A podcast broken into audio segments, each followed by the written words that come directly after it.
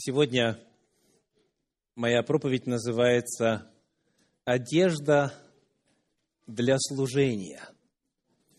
Одежда для служения.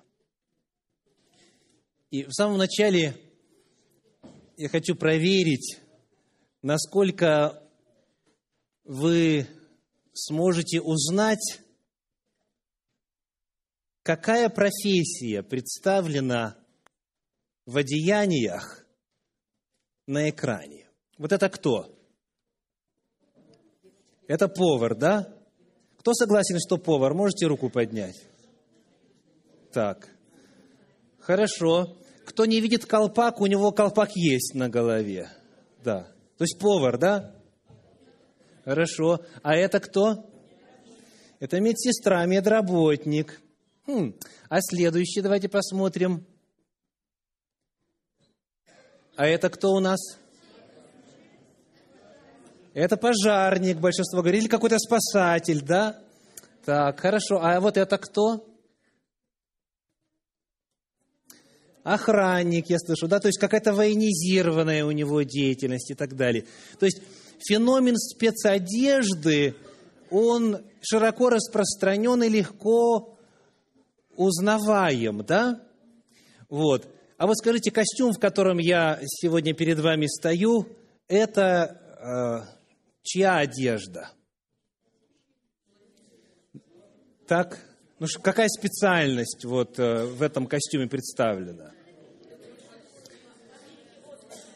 Вот какой-то офисный работник, да, я слышу. Значит, э, в зависимости от того, к какой ветви христианства люди принадлежат, кто-то бы сказал, это пасторская одежда, видите, даже галстучек есть, да, и так далее. Другой бы сказал, нет, ни в коем случае, галстук пасторам вообще никогда одевать нельзя.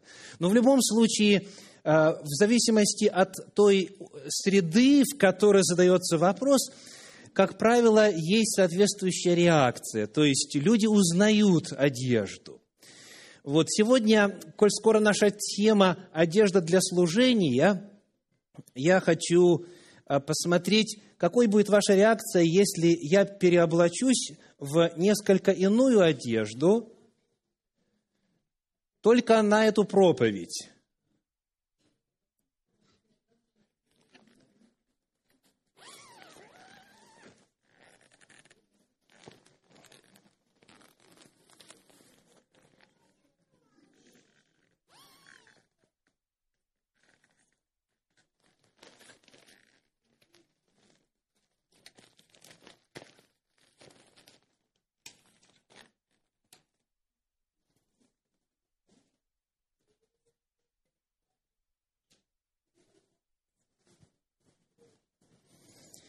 Так, и посмотрим, что вы скажете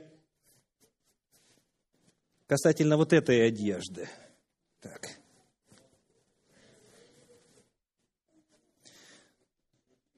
Сейчас пока не видно, конечно, всю красоту. А, вот так, чтобы была красота видна, я сюда встану, видите?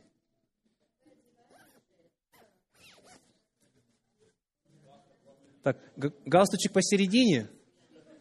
Да, хорошо. Так, Теперь вот это дело.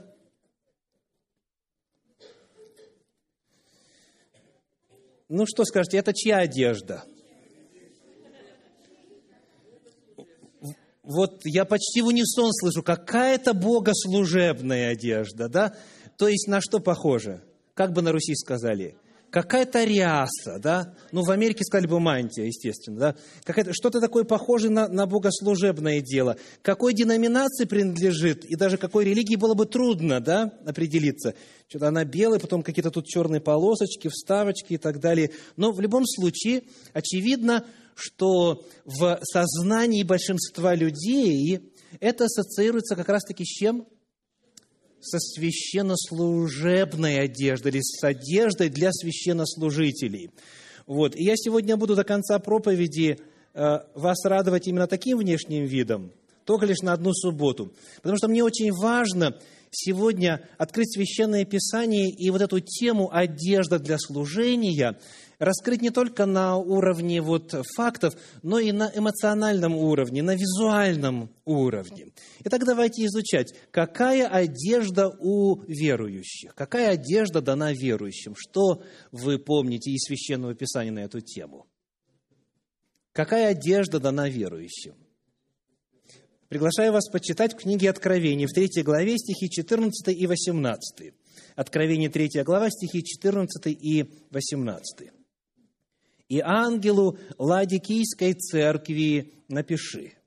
Так говорит Аминь, свидетель верный и истинный, начало создания Божия. 18 стих. «Советую тебе купить у меня золото, огнем очищенное, чтобы тебе обогатиться, и, что дальше?»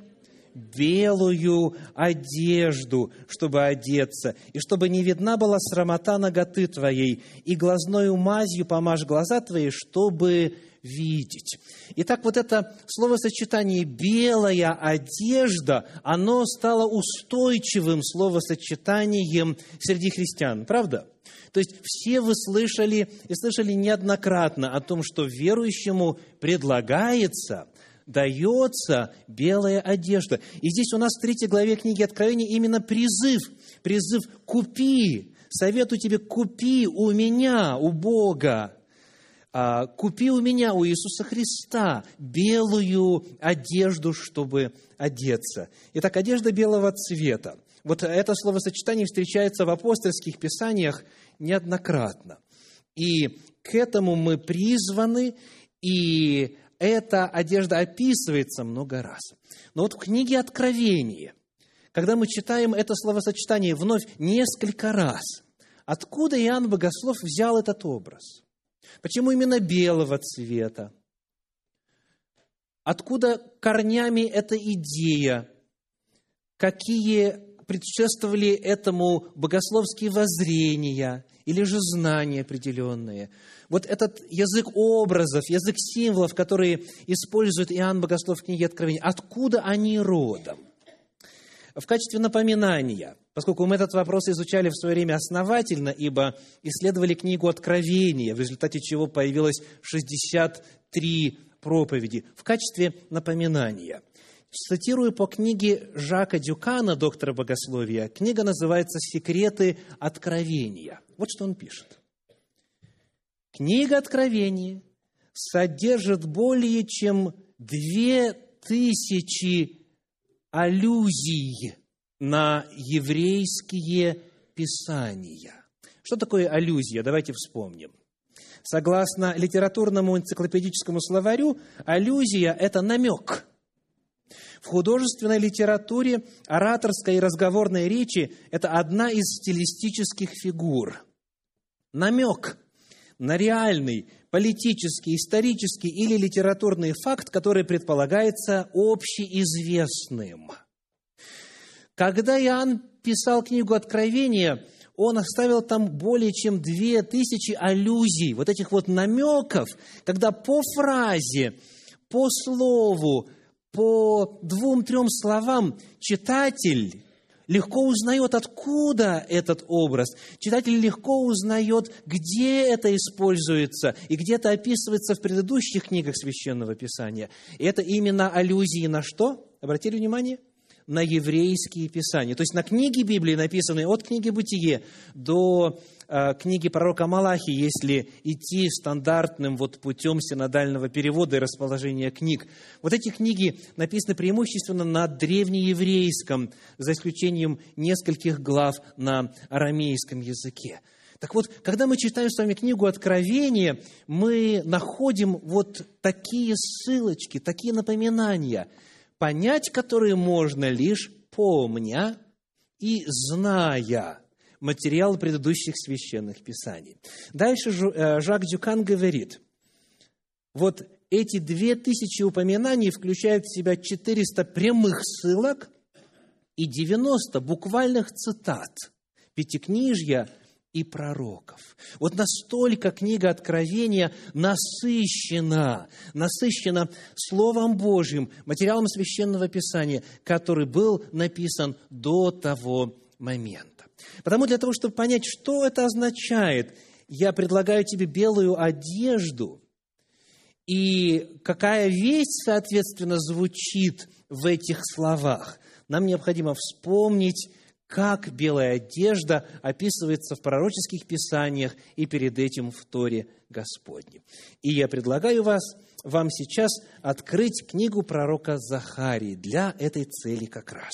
Книга пророка Захарии, третья глава, первые пять стихов. Захарии, третья глава, первые пять стихов говорит.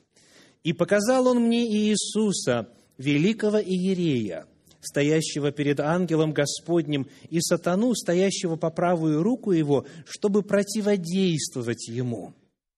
И сказал Господь сатане, «Господь да запретит тебе, сатана, да запретит тебе Господь, избравший Иерусалим, не головня ли он, исторгнутая из огня?» Иисус же одет был в запятнанные одежды и стоял перед ангелом, который отвечал и сказал стоявшим перед ним так, «Снимите с него запятнанные одежды». А ему, а ему самому сказал, «Смотри, я снял с тебя вину твою и облекаю тебя в одежды торжественные». И сказал, «Возложите на голову его чистый кидар». И возложили чистый кидар на голову его, и облекли его в одежду. Ангел же Господень стоял. Вот это место священного писания содержит упоминание особой одежды. Вначале этот человек был облечен в какую одежду? Сказано, в запачканную одежду, в запятнанную одежду. Но вначале давайте вспомним, кто этот человек, что это за Иисус, великий Иерей, как его полное имя звучит в Библии. Иисус, сын Иосидеков. Это не Иисус Христос. Это не Иисус Христос. Вы можете прочитать об этом в первом стихе первой главы книги пророка Агея, который служил в тот же самый период. И там написано так. Агея 1.1. «Во второй год царя Дария, в шестой месяц, в первый день месяца, было слово Господне через Агея пророка к Зарававелю, сыну Салафиеву, правителю Иудеи, и к Иисусу, сыну Иосидекову, великому Иерею. Именно вот этого великого Иерея а, видит Малахия в своем пророческом видении. Ну и великий Иерей, как переводится на русский язык современный, это первосвященник. Иерей – это священник, великий первосвященник. Итак, первосвященник народа Божия – времен после Вавилонского плена, представлен здесь в запачканных одеждах. И Господь говорит, снимите с него запачканную одежду. И что это означает? Как сам текст истолковывает это действие? Снимите запачканную одежду. Что значит? Я снял с тебя вину твою. В действительности, мы читаем в четвертом стихе, во второй половине четвертого стиха, «Смотри, я снял с тебя вину твою и облекаю тебя в одежды торжественные». Дальше используется слово «одежды чистые». Так вот, запачканная одежда – это символ вины, символ греха. А вот чистая одежда, белая одежда – это символ чего? Символ оправдания – символ праведности, но праведности не той, которую человек, вот, а, так сказать, зарабатывает, или человек в своей жизни а, демонстрирует, или которой он достигает. Это праведность какая? Есть богословский термин. Праведность вменяемая. То есть он ее получает. Он сам по себе виновен, этот первосвященник. Его одежда запачканная, но Господь говорит, я с тебя снимаю вину твою. И потому ты теперь облекаешься в одежды, символизирующие праведность. Белая одежда, чистая одежда – это символ праведности. Но мы еще с вами не нашли в этом отрывочке, что одежда белого цвета, правда? Еще не было сказано. Откуда мы знаем, что это именно одежда белого цвета? И вообще, белого ли она? Вопрос, в какую одежду одевались первосвященники. Какова одежда священников и первосвященников. Вот это базовая одежда, вот легко узнаваемая одежда. Давайте пойдем дальше вглубь Священного Писания и обратимся к Торе Господней, к Пятикнижью Моисееву, книге «Исход», где мы прочитаем в 28 главе стихи с 39 по 42. Исход 28 глава, стихи с 39 по 42. «И сделай хитон из весона, и кидар из весона». Помните, кидар у нас упоминался в третьей главе книги Захария кидар из весона, сделай пояс узорчатой работы, сделай и сынам Аароновым хитоны, сделай им поясы, и головные повязки сделай им для славы и благолепия. И облеки в них Аарона, брата твоего, и сынов его с ним, и помажь их, и наполни руки их, и посвяти их, и они будут священниками мне.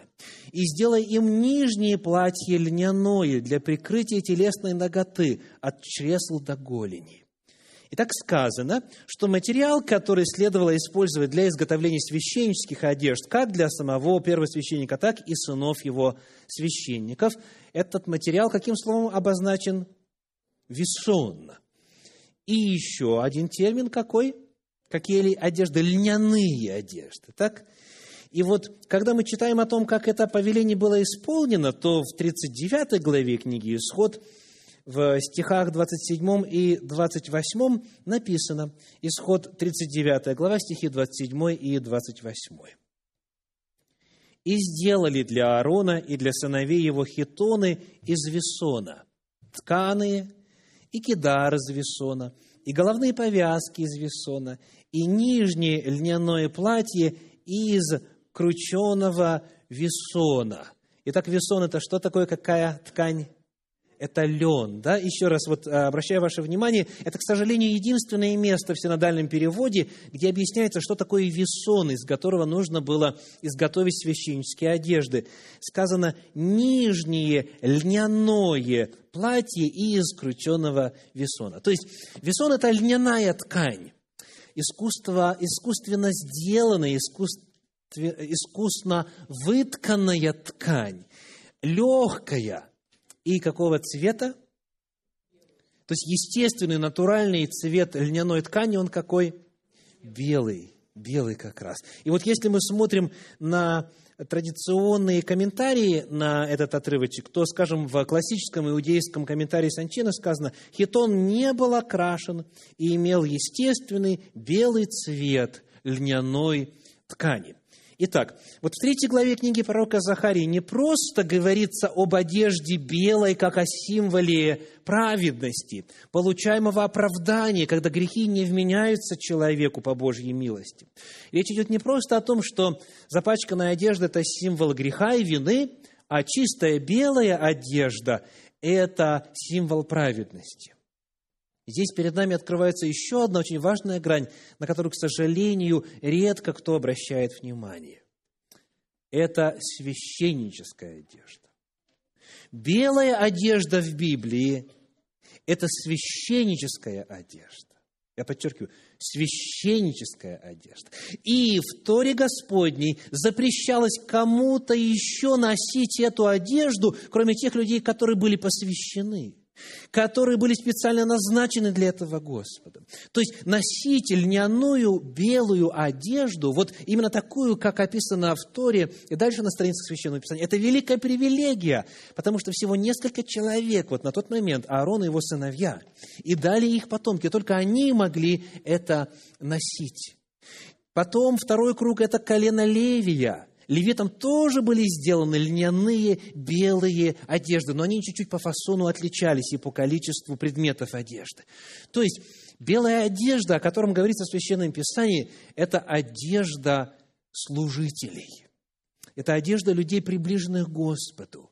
Это великое преимущество. И далеко не все могли ее надевать. И вот теперь когда мы проследили с вами истоки использования этого образа, символа белой одежды в книге Откровения, выяснили, что это одежда священническая, это одежда служителей. Давайте теперь посмотрим, когда они ее надевали. В какой момент времени можно было ее носить. Можно ли было, скажем, на свидание в этой одежде сходить, или куда-нибудь на базар, на рынок, или в какое-то другое место. То есть, как она использовалась? Тора нам рассказывает, книга Левит, 6 глава, стихи с 8 по 11. Левит, глава 6, стихи с 8 по 11. «И сказал Господь Моисею, говоря, заповедай Аарону и сынам его, вот закон всесожжения. Всесожжение пусть остается на месте сожигания на жертвеннике всю ночь до утра, и огонь жертвенника пусть горит на нем. И пусть священник оденется в льняную одежду свою и наденет на тело свое льняное нижнее платье, и снимет пепел от всесожжения, которое сжег огонь на жертвеннике, и положит его подле жертвенника. И пусть снимет себя одежды свои и наденет другие одежды, и вынесет пепел вне стана на чистое место. Где носились эти одежды? На территории двора храма, на святом месте, там, где совершалось служение, вот от жертвенника всесожжений, который был недалеко от входа в скинию собрания, и далее вот на всей этой территории, то есть совершая служение, священник надевал эти одежды. А когда ему нужно было выйти за стан, что он делал? Он их снимал. Сказано, пусть снимет и наденет другие одежды. Итак, белая одежда – это не просто одежда священника – это именно служебная одежда. Это та одежда, в которой совершают служение во святилище, в скинии Господней. Вот для чего надевалось это одеяние, вот для чего эта одежда использовалась. Зная это, вспомнив вот эту предысторию белой одежды, давайте вернемся теперь к книге Откровения и проверим, в том же ли смысле Иоанн Богослов говорит об одежде всех верующих. Книга Откровения, 7 глава, стихи с 9 по 15. Откровение, 7 глава, стихи с 9 по 15. «После сего взглянул я, и вот великое множество людей, которого никто не мог перечесть, из всех племен и колен, и народов, и языков стояла перед престолом и пред Агнцем в белых одеждах и с пальмовыми ветвями в руках своих. И восклицали громким голосом, говоря, «Спасение Богу нашему, сидящему на престоле и Агнцу!» И все ангелы стояли вокруг престола и старцев и четырех животных и пали пред престолом на лица свои, и поклонились Богу, говоря, «Аминь! Благословение и слава, и премудрость, и благодарение, и честь, и сила, и крепость Богу нашему во веки веков. Аминь!» И, начав речь, один из старцев спросил меня, «Сии, облеченные в белые одежды, кто и откуда пришли?» Я сказал ему, «Ты знаешь, господин». И он сказал мне, это те, которые пришли от великой скорби. Они омыли одежды свои и убелили одежды своей кровью Агнца. За это они пребывают ныне пред престолом Бога и служат Ему день и ночь в храме Его, и сидящий на престоле будет обитать в них. Итак, какую картину рисует Иоанн?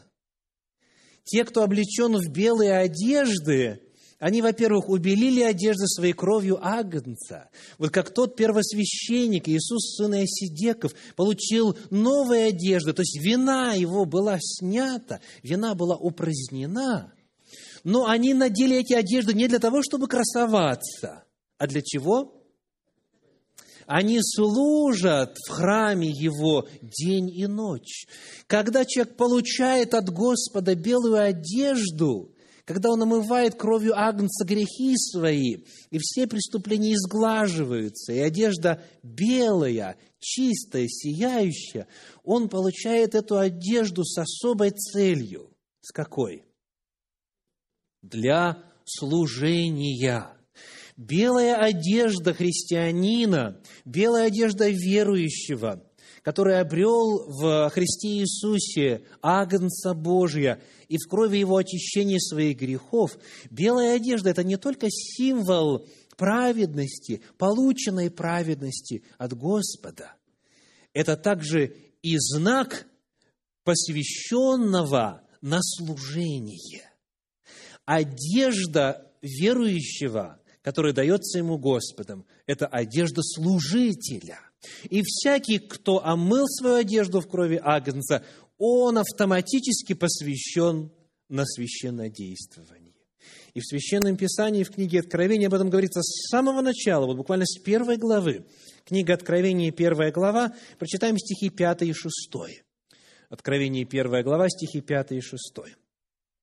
«И от Иисуса Христа, который есть свидетель верный, первенец из мертвых и владыка царей земных, Ему, возлюбившему нас и омывшему нас от грехов наших кровью Своею, и соделавшему нас царями и священниками Богу и Отцу Своему, слава и держава во веки веков. Аминь.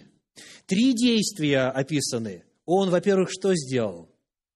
Возлюбил. Во-вторых, омыл кровью Своею. И, в-третьих, соделал нас царями и священниками. И это не разрозненные действия. Это его цель. Возлюбив, он пролил кровь свою. И когда мы принимаем эту жертву, то, очищаясь от грехов, от вины, мы одновременно посвящаемся на служение. Он соделал нас, сказано, царями и священниками. Об этом чуть ранее писал апостол Петр, 1 Петра, 2 глава, 9 стих. 1 Петра, 2 глава, 9 стих. «Но вы род избранный, царственное священство. Царственное священство.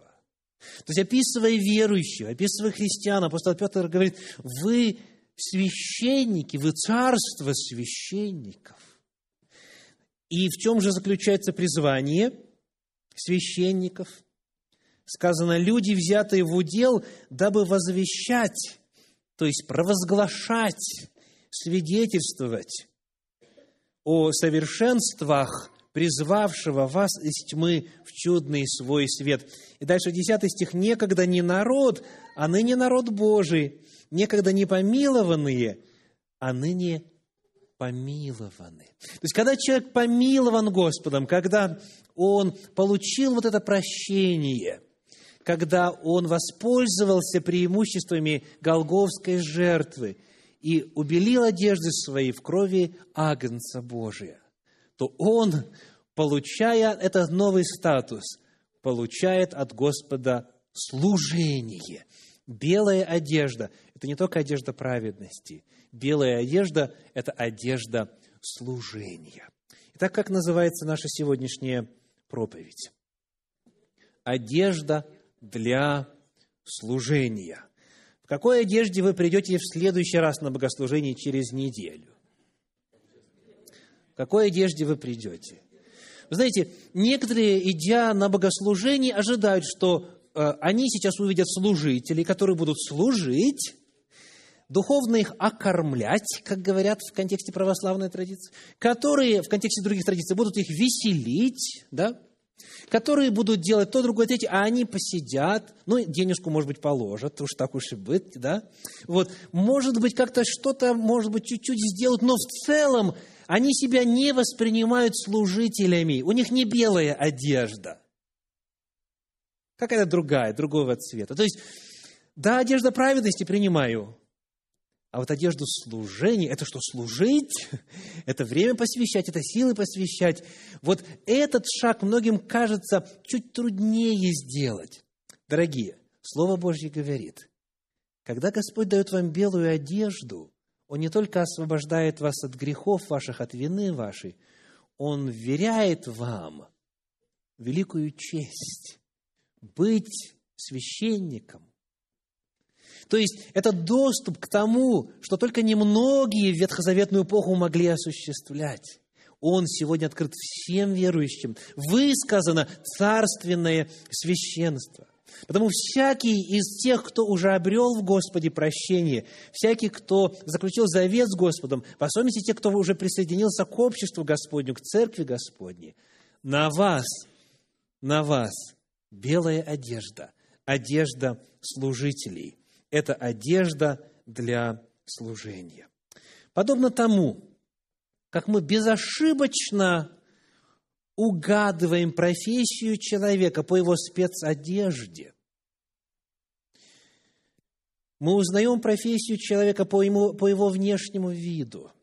Точно так же нам следует ассоциировать нашу одежду, вот эту духовную одежду, белую одежду, одежду праведности с призванием к служению, к священнодействию автоматическое восприятие должно быть белой одежды со служением. Потому, если кто-то задает вам вопрос, одет ли ты в одежду праведности, одет ли ты в белую одежду, чтобы вот с чистой совестью на этот вопрос ответить, что в вашем опыте должно состояться? Первое. Прощение кровью Агнца, то есть завет с Иисусом Христом, благодаря которому Он может прилагать к вам победы свои на Голгофе. И второе, что в вашем опыте должно состояться, вы должны иметь служение. Вы должны иметь служение. Белая одежда – это одежда праведности и одежда служителей. Хочу засвидетельствовать сегодня о том, что в Центре Духовного Просвещения большая часть членов церкви совершает служение подавляющее большинство, за редким исключением. И вот сейчас мы с вами находимся в паре церковных выборов. Избирательная комиссия уже один раз встречалась и начала свою работу. Сегодня я приглашаю каждого из вас ответить на такой вопрос. Какое именно служение или служение в этом году я буду совершать в Божьей Церкви. Если вы по пути сюда, в богослужебный зал, получили анкету, достаньте ее сейчас, пожалуйста. Если у вас анкеты нет, просьба поднимите руку, и мы попросим служителей диаконского отдела всем вручить анкету. Анкета с перечислением главных видов служения, которые на данный момент действуют в нашей церкви. Это анкета, где перечисляются именно главные вот разделы, главные сферы служения. Итак, поднимите руку, если у вас нет анкеты, и служители диаконского отдела вам ее принесут. Посмотрите, пожалуйста, желаете быть пресвитером, или в казначействе служить, или в секретариате, или в диаконском отделе, или в детском отделе, или же в медиа служении, или же в отделе транспортировки, помогать людям добираться до церкви. Или же в музыкальном служении, там есть и хор, и подростковый хор, и детский хор, и группа словословия. А, вы найдете там довольно много вот всевозможных сфер, где можно совершать служение. И внизу там есть строчка, написано «иное». Если какого-то служения в нашей церкви нет, при вот всем обилии таковых, и вы хотите новое служение предложить, и вот себя в качестве служителя в этом новом контексте, пожалуйста, запишите.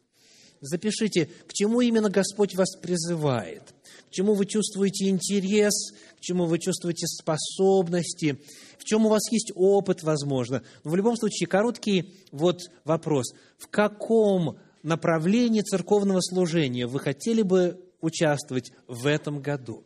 И просьба подчеркните, подчеркните эти отделы, наименование этих отделов, или же одного или нескольких, в зависимости от вашей ситуации, от нагрузки по работе, по учебе, по семье и так далее. Но вот я хочу, пока вы с этим разбираетесь, прочитать призыв из Священного Писания. 1 Петра, 4 глава, стихи 10 и 11. 1 Петра, 4 глава, стихи 10 и 11. «Служите друг другу, каждый тем даром, какой получил. Как мудрые, как добрые домостроители, много различной благодати Божьей. Говорит ли кто? Говори, как слова Божии. Служит ли кто? Служи по силе, какую дает Бог, чтобы во всем прославлялся Бог через Иисуса Христа, которому слава и держава во веки веков. Аминь. Итак, какой призыв звучит? Служите друг другу каждый тем даром, который вы получили. У Духа Святого много даров, и у каждого, кто рожден свыше, есть хотя бы один дар. У всех, кто вошел в завет с Господом путем водного крещения, есть как минимум один дар.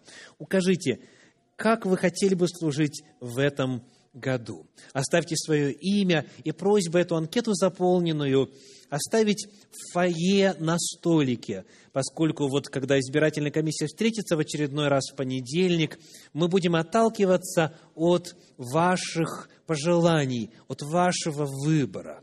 Возможно, вы уже заполнили анкету. Я благодарю всех, кто заполнил первую версию анкеты. На сей момент мы собрали порядка 40 анкет вот того первого образца. Но, может быть, сегодня во время проповеди Господь проговорил к вам дополнительно взять какой-то вид служения, может быть, с периодичностью раз в месяц. Есть у нас служения, которые где-то раз в два, в полтора месяца осуществляются. Есть те, которые каждую неделю. Есть те, которые несколько раз в неделю. Господь знает вашу ситуацию, вы знаете, что вам по силам. Но принцип остается неизменным. Если вы одеты в белую одежду, значит, Господь призвал вас служить. Аминь.